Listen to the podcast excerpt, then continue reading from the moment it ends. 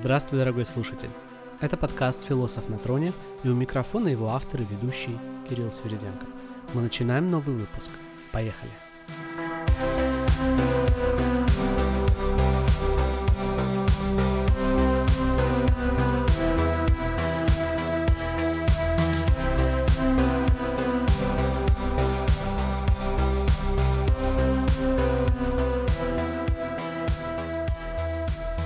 Очень рад, мой слушатель, что мы наконец-то с тобой добрались до темы мифов в отношениях. В течение двух предыдущих выпусков я пытался заложить исторические, э, философские, культурные основы того, какие отношения у человечества есть сейчас. Э, я попытался сформулировать идею э, внутреннего и внешнего контуров, если помнишь. Под внутренним контуром я понимал те традиции, традиционные ценности, традиционные отношения, которые мы получили от наших предков в виде а, идей или, или конструкций, обычаев, с которыми мы живем сейчас. А во внешний контур я заложил идею того, что это некая м, другая форма отношения к людям и к себе, основанная на принципе «я человек». И вот во внутреннем контуре у нас есть принцип гендерности, у нас есть принцип иерархии, у нас есть принцип а, древних людей, которые пытались выживать, принципа собственности, принципа наследования и так далее. А во внешнем контуре мы начинаем понимать, что есть иллюзия, есть картинка, есть некие концепции, а есть я. Я как-то себя по отношению к ним чувствую, и, возможно, мне как-то не так. Поэтому я вновь хочу сказать, что а, все то, что я сейчас проговариваю, является мифом ровно до тех пор, а, пока тебе плохо жить в тех концепциях и парадигмах, а, которые лежат в его основе. Но если а, то, что я буду называть мифом, а, для тебя является чем-то абсолютно естественным, а, живым, и тебе просто хорошо, абсолютно хорошо в этом, да, неважно, насколько это осознанное счастье или неосознанное, это не имеет никакого значения, до тех пор, пока тебе хорошо в этих концепциях, прекрасно. Я не имею права их оспаривать. Поэтому они работают для тебя в плюс. Если бы все люди были счастливы, опираясь вот на этот внутренний контур ценностей и принципов, то, наверное, не было бы смысла и необходимости как-то это переосмыслять и вообще что-то с этим делать, правда? Но поскольку реальность зачастую показывает нам, что довольно большому количеству людей что-то не так, что-то не так в этих классических историях, значит, надо посмотреть на причину, значит, надо посмотреть, в чем а, проблема, да, почему триггеры возникают. Ну что ж, у нас есть хорошая база философии, истории, культуры и религии, и теперь мы переходим непосредственно к этим самым мифам. Итак, поехали. Миф первый.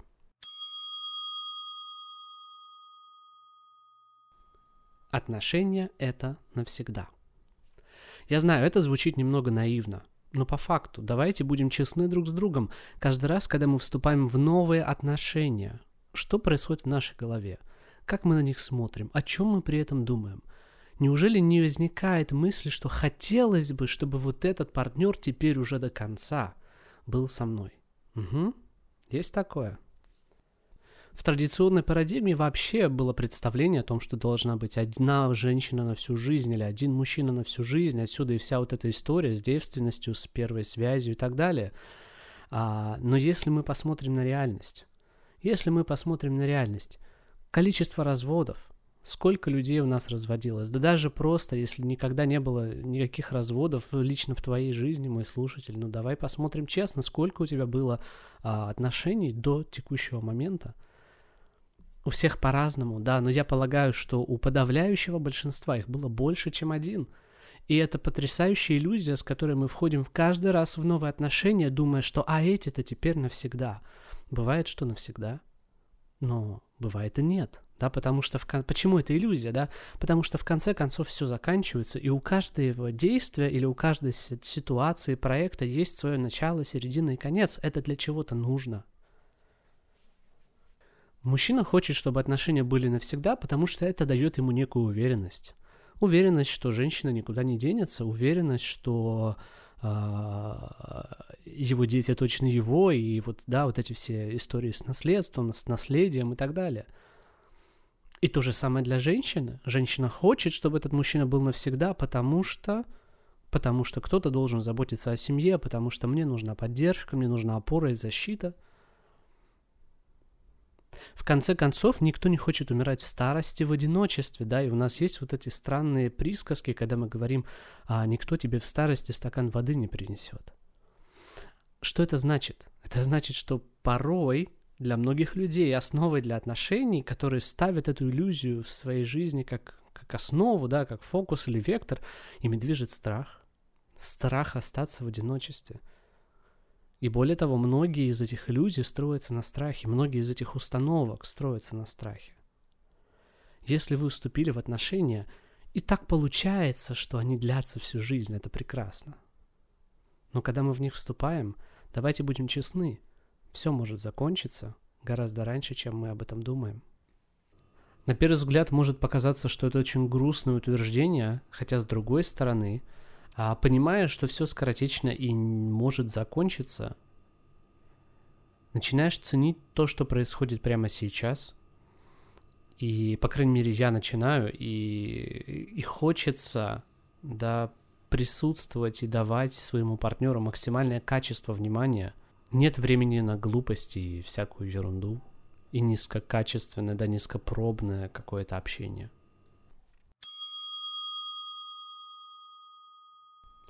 Следующий интересный миф, а, который наверняка многие из людей, и, наверное, ты, мой слушатель, встречал или встречала в своей жизни, а, звучит как эм, отношения обязательно должны развиваться.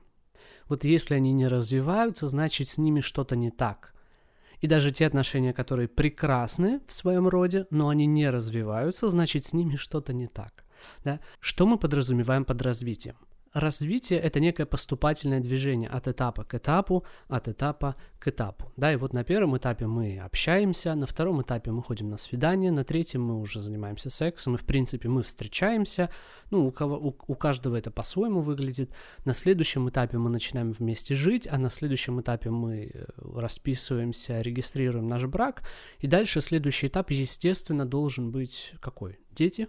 Дети с точки зрения природы и вот этого самого а, внутреннего круга, это действительно нечто естественное, что само собой должно произойти. И это то, чего природе от нас надо. Ей надо, чтобы мы размножились для того, чтобы на Земле продолжалась жизнь.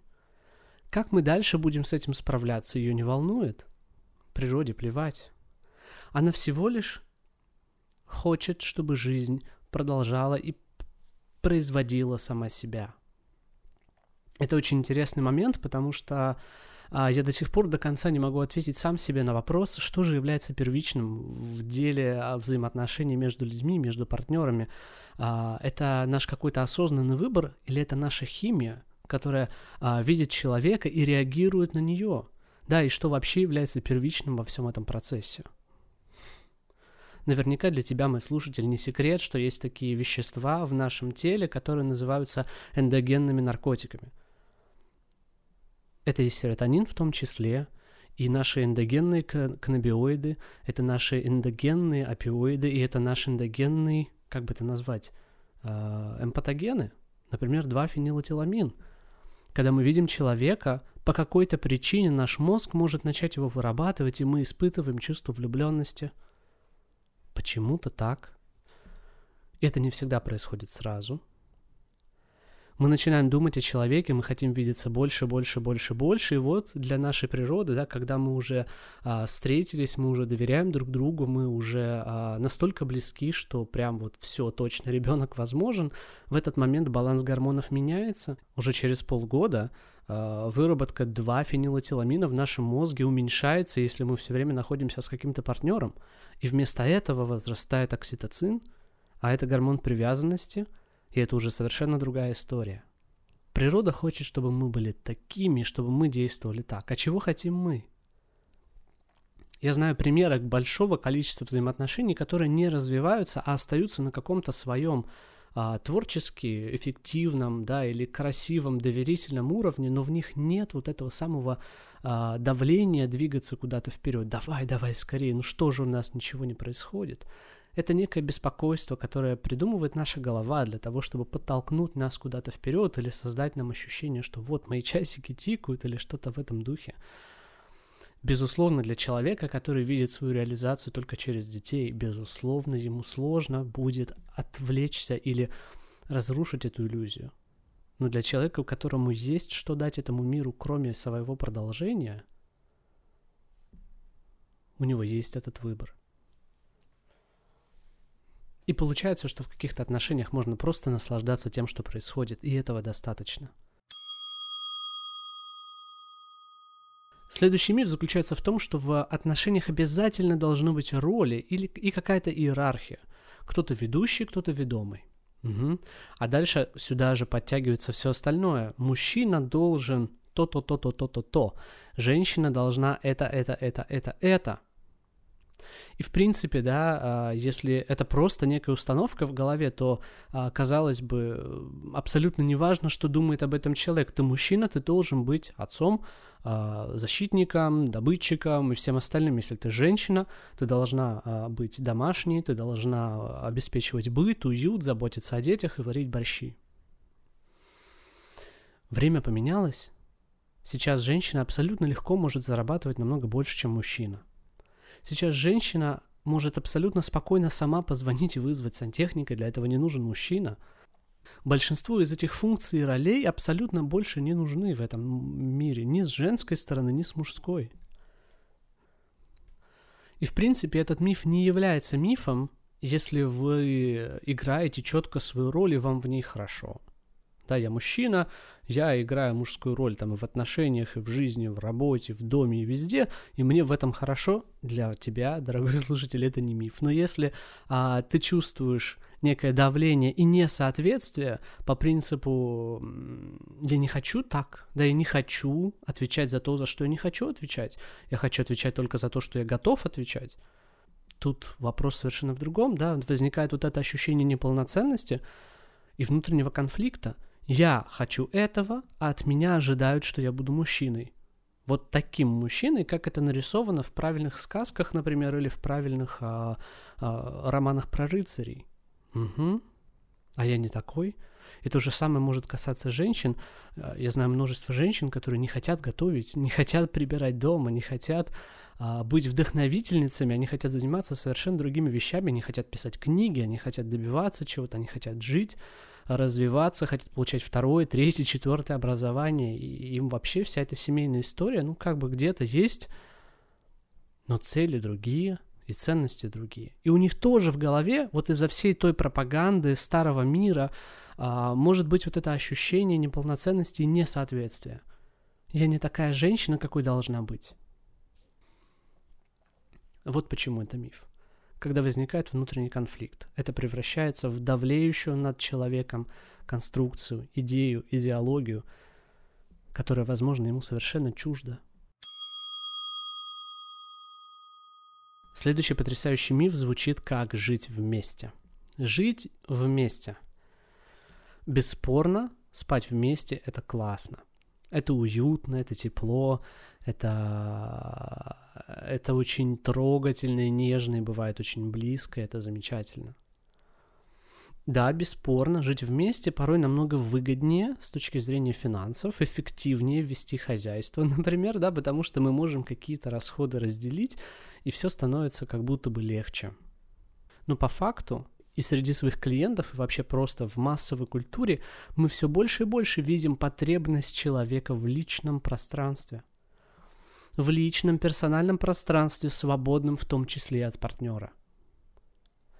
И дело в том, что время меняется. Время меняется кардинально. Прошлые 400 лет, которые мы жили, а, пребывая в благоденствии и в развитии, которое мы наблюдаем, вот наблюдали до, наверное, 2015 года, примерно, да, там плюс-минус, это был расцвет и апогей семейных ценностей, клановости, наследственности.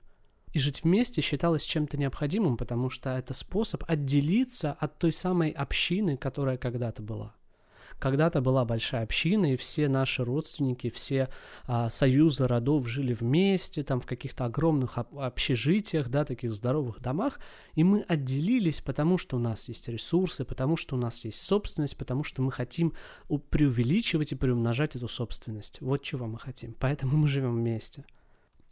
Но по факту, нужно ли нам действительно вместе жить? У многих из нас сейчас в коронавирусное время, да и вообще с а, ростом эм, виртуализации нашей деятельности, да, переходом в соцсети, переходом в интернет, переходом на удаленку, а, мы все больше времени проводим в компьютерах, и нам, по правде говоря, не нужно, чтобы кто-то ходил за нашей спиной, пока у нас идет конференция в Зуме.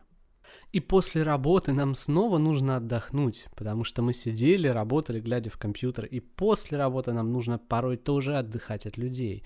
Замечали ли вы, что, например, а, человек, который какое-то длительное время пожил один, а, там, не знаю, 10 лет, да, совсем один, то он в будущем старается выбирать отношения, в которых он вместе с партнером не живет не живет. Могут быть романтические отношения, сексуальные отношения, любовные, дружеские, партнерские, но вместе не живут.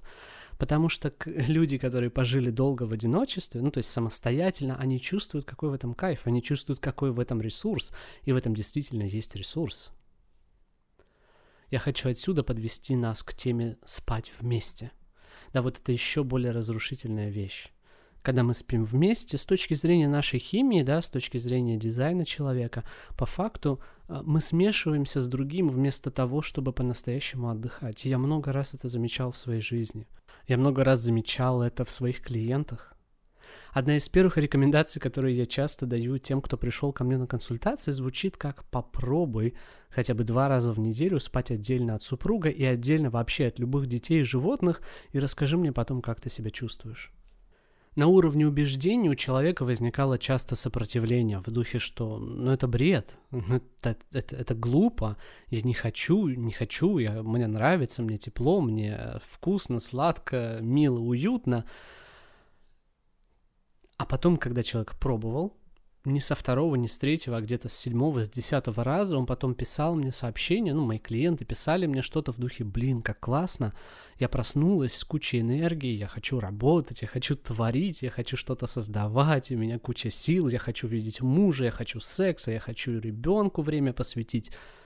В чем история это? Что случилось? Дело в том, что человек, когда спит один, он отдыхает намного больше – он отдыхает намного больше, и у него дальше гораздо больше потенциала. И я даже больше скажу для тех, кто немного знаком с такой темой, как дизайн человека, когда мы спим одни, мы получаем правильное программирование, мы получаем правильное развитие, мы освобождаемся от всех остальных влияний, всех остальных людей, которых мы собрали в течение дня, и отдыхаем – мы ютимся в наших квартирах в основном потому, что у нас нет места, чтобы у каждого была своя квартира или у каждого был свой отдельный дом или домик.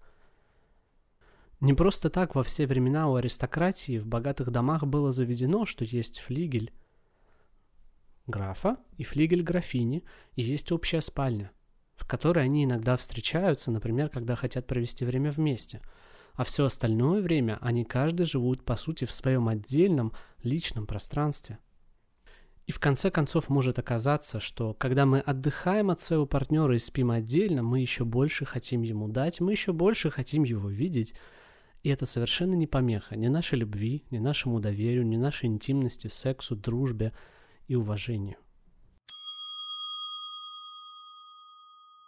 Следующий миф звучит так, что в паре или в отношениях должна быть какая-то общая идея. Или, например, что партнеры должны разделять идеи друг друга, и вообще отношения должны быть наполнены какой-то общей идеей. У кого-то идея дети, у кого-то идея работы, у кого-то что-то еще. А, я бы сказал так, что это не самый страшный из мифов, да, не самый из тяжелых.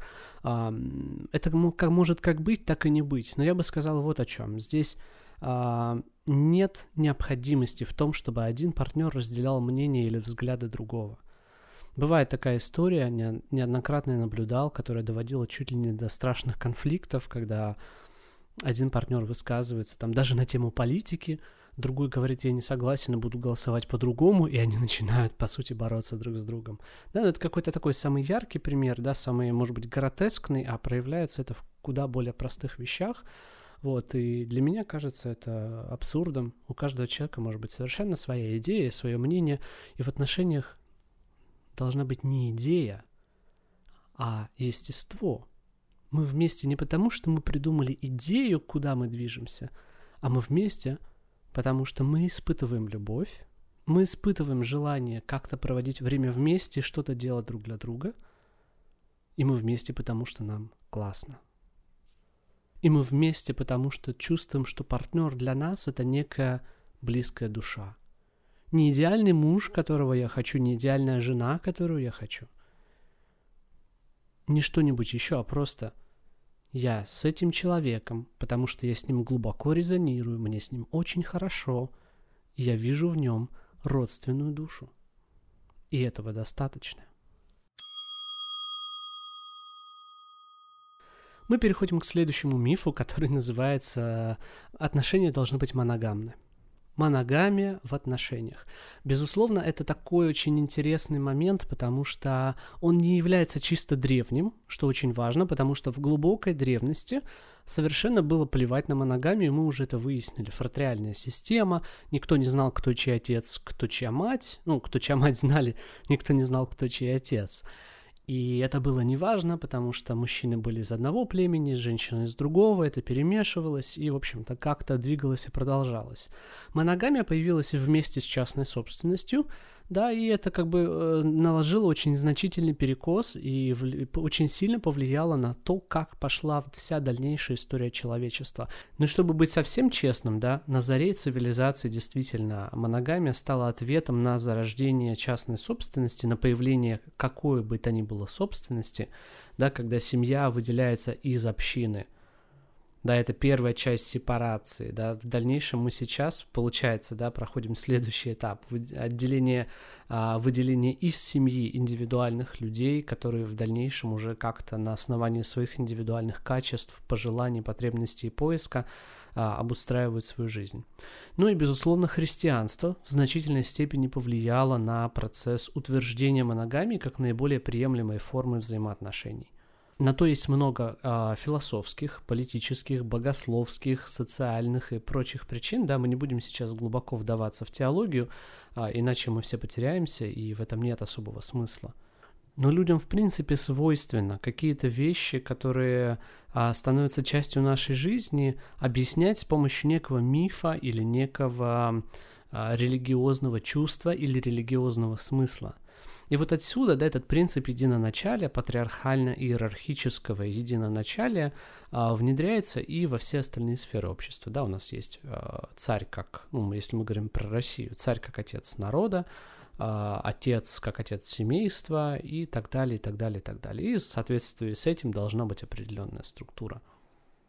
И очень важно, я, я буквально недавно проводил урок в школе по принятию христианства, и когда я разбирал влияние и значение принятия христианства на Русь, один из тезисов, который я встретил в учебниках для школьников, это укрепление института моногамной семьи.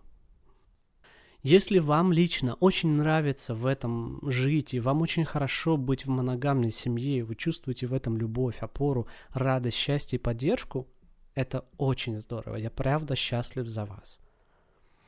Но я буду объективным, да, и, и добавлю, что все-таки вернемся, да, к нашему предыдущему выпуску. Моногамия создавалась ради собственности, по большей части, по большей части, чтобы быть уверенным, что ты передаешь своему ребенку свое наследство, свои ресурсы, свои земли э, и все, что было нажито. Опять же, я также прекрасно понимаю, что, например, а, принцип и постулат, который провозглашался у Олдеса Хаксли в его повести или романе «О дивный новый мир», где стояла очень жесткая коллективная установка ни в коем случае не становиться моногамными, да, а постоянно прибегать к максимальному разнообразию, это тоже некий экстремум, который а, далеко не всем подходит, и, в общем-то, это тоже нездоровая установка. Стопроцентная моногамия для многих людей нездорова, и стопроцентная полигамия для многих, э, точнее, даже стопроцентный промискуитет для многих людей тоже является нездоровым.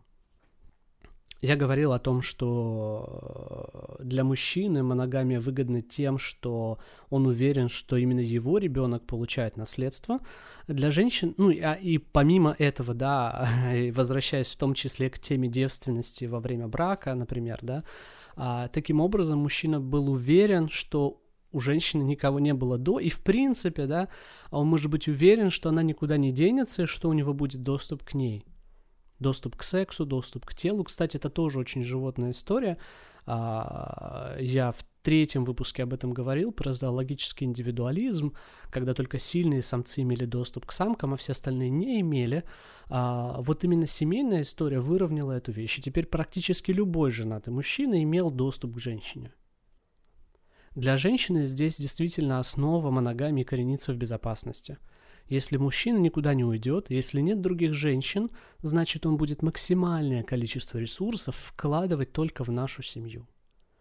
Только в нашу семью, только в моих детей, только в наш дом. И это абсолютно нормально с точки зрения внутреннего круга женской природы. Когда все в дом, накопление, накопление, накопление – если у мужа будет еще одна женщина, значит у него может быть еще один ребенок, а значит часть ресурсов уйдет из моего дома в тот дом. Ай-яй-яй. Ай-яй-яй, не хочу так. Хочу, чтобы все в наш. Но вот ведь в чем история.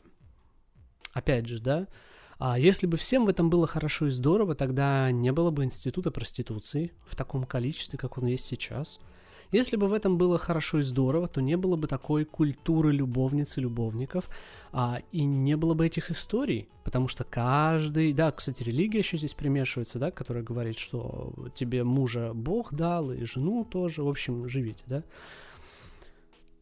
Не было бы такого количества любовников и любовниц, не было бы сторонних связей. Так зачем тогда мы приходим к этому лицемерию? Зачем мы говорим человеку, что да, я буду с тобой, даем фейковое обещание у алтаря или где-нибудь еще, чтобы потом тайно с кем-то изменять? Да, для меня слово измена очень э, эфемерное, очень условное. Для меня измена это скорее не физическая вещь, а нечто совершенно другое. И самая главная проблема это заключается в том, что мы даем обещание моногамности, и если вдруг человек, мужчина или женщина в дальнейшем испытывает какой-то сексуальный интерес к кому-то другому, то этот человек потом глубоко внутри чувствует конфликт, несоответствия правилам, принципам или идеям или концепциям, установкам, убеждениям, традициям, потому что у него совершенно другие желания появляются – и поскольку моногамия является наиболее социально одобряемой формой сексуальных и вообще взаимоотношений, то а, людям даже предположить и попробовать для себя другие формы становится, ну, как будто бы стыдно или плохо, как будто бы в этом есть нечто порицаемое, неестественное или нездоровое. Напротив, для человеческого существа это вполне себе естественный процесс вполне естественный процесс. Еще раз, да, вот я в тысячный раз, особенно в этом пункте, скажу, что если тебе классно в своих моногамных отношениях, господи, я рад за тебя. Но если ты чувствуешь, что у тебя есть, допустим, муж или жена, и ты приходишь куда-то, и ты видишь какого-то человека, и между вами зажигается какая-то химия, ты чувствуешь непреодолимое влечение, и потом вругаешь и винишь себя за это. Вот здесь и происходит главное предательство. Предательство в, в обе стороны одновременно. И предательство партнера, и предательство себя – Угу. Мои клиенты, а, которые приходят ко мне на консультации или на коучинг, они периодически, они очень часто доверяют мне свои достаточно сокровенные вещи, да, которые я не буду разглашать, но общий лейтмотив, наверное, в 40% случаях, а, если это замужние женщины или женатые мужчины, звучит как ну, знаешь, Кирилл, вот э, есть у меня муж, а есть у меня друг да, или есть у меня жена и есть у меня подруга. И что мне с этим делать, говорят люди, потому что у них в голове нарушение картинки. Должно быть по факту. И вот здесь-то мы подходим вновь, что идея — это идея, а по факту то, что мы чувствуем и испытываем, это совершенно другие вещи. Я напомню, может быть, так же, как в 20 эпизоде своего сериала я рассказывал. У нас есть люди, для которых семья является чем-то вроде абсолютно естественной химии, заложенной в их тела. У нас в ДНК есть такой 37-й кадон, а, генетический, да, из 64, который отвечает за желание быть в семье и за готовность пожертвовать чем-то ради семьи. И именно эти люди действительно остаются в семье всю жизнь, по 20, 30, 40 лет и чувствуют себя прекрасно. Либо а, это люди, с которыми остаются по 20, 30, 40 лет в семье, и они оба чувствуют себя прекрасно. Но у нас также есть люди, у которых в их генетической архитектуре, в их программе прописано а, разнообразие. Разнообразие. Что делать? Заложено в структуру личности разнообразие, а человек пытается всунуть себя в рамки моногамии. Глубокое чувство вины, глубокое чувство несовершенства, глубокое чувство несоответствия. Вот что мы получаем. И я просто хочу сказать, что это принято в обществе, но это не обязательно. Существуют другие формы, и нам не обязательно оставаться только в той, которая душит нас с каждым днем все больше и больше. Мы вольны пробовать, и в этих пробах мы обязаны быть откровенными с теми, с кем мы находимся в отношениях потому что любая свобода, в том числе и сексуальная, подразумевает обязательно ответственность за результаты этой свободы.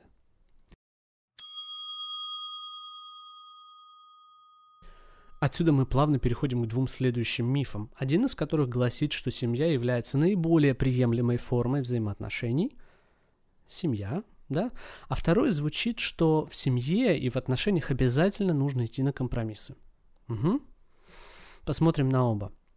По поводу семьи. А это очень тесно связано с моногамией, и я полагаю, что сейчас я уже много чего сказал. Это также связано с, жизнь, с жизнью вместе и с прочими моментами, с обязанностями, и все в этом духе. И, наверное, уже становится понятно, что семья это не единственная форма а, взаимоотношений, которая является наилучшей и наиболее приемлемой. Уже очень многие люди разводятся, уже очень многие люди встречаются и при этом не не оформляют отношения, живут в разных квартирах, проводят время ровно столько и тогда, когда им обоим это в кайф. И мне кажется, что а, существует уже много всего. Существует гостевой брак, существует а, полиамория, существуют а, шведские семьи и прочие вещи. И если человек, да, ты, слушатель, чувствуешь себя хорошо в семье, волшебно. А если же ты чувствуешь, что здесь что-то не то, Отбрось идею. Попробуй себя в чем-то другом, и, возможно, ты обнаружишь, что тебе подходит больше всего. И самое интересное, что, возможно, ты вернешься к семье, ну, к идее семьи, а, возможно, ты обнаружишь для себя совершенно другой мир, в котором тебе будет хорошо и прекрасно. И теперь мы идем к компромиссам да, а я предлагаю посмотреть на компромисс с разных сторон. Безусловно, есть некая а, здоровая а, сторона компромиссов, когда мы о чем-то говорим, а, договариваемся, и это никому не приносит ущерба. Угу. Но здесь именно о компромиссах как иллюзии мне хотелось бы поговорить с более негативной стороны. Я бы выделил две группы вредных а, компромиссов – да, первый звучит как э, я иду на компромиссы с партнером и э, согласен на все ради того, чтобы сохранить семью. Да, такая очень а, шекспировская история, когда а, женщина ради сохранения семьи терпит унижение, терпит измены, терпит что-то еще, терпит какое-то неподобающее обращение с собой, да, терпит нарушение своих границ. Все ради семьи, все ради детей, чтобы ее сохранить и чтобы ребенок рос полноценной, как ей кажется, семье. И то же самое с мужской стороны. Да, мужчина тоже может идти на компромиссы, э, ущербные для себя компромиссы ради того, чтобы сохранить идею семьи. Угу. Вторая группа нездоровых компромиссов – это страх. Страх остаться одному, страх потерять партнера. А, и опять же, компромиссы, сделаны из страха, они не идут на пользу, потому что человек, принявший их на себя, чувствует ущерб. И чем больше он чувствует ущерб, тем больше это напряжение и давление внутри, и рано или поздно оно начнет выливаться в некую форму мести, в некую форму а, компенсации. Да, например, у такого мужчины может появиться любовница или у женщины любовник. Да, хорошо, я делаю все, как ты хочешь, я принимаю твою потребность а, заниматься сексом раз в месяц, поэтому у меня будет любовница, но ты даже не будешь об этом знать. Потому что мне стыдно, а, что я должен быть моногамным, и я дал обещание, а теперь я такая сволочь, веду себя так, и еще после каждого его похода к любовнице я буду испытывать глубочайшее чувство вины и начну там, я не знаю, дарить тебе шубы, тачки, цветы и все остальное. Мы создаем клубок очень несчастливых историй, очень а, лицемерных историй, в который множество людей не вписываются, но почему-то активно продолжают пытаться обтесать себя как брусок и вписаться в эту мозаику. Когда мы находимся во власти всех этих иллюзий, мы снимаем с себя ответственность за то, что происходит, и мы перекладываем ее полностью на те а, ментальные конструкции, которые мы просто взяли из прошлого и применили в настоящем. Не знаю, к счастью или к сожалению, но мир очень сильно меняется, и в ближайшие лет 20 мы увидим еще куда более сильные изменения. Еще большую индивидуализацию мира, еще большую индивидуализацию каждого человека.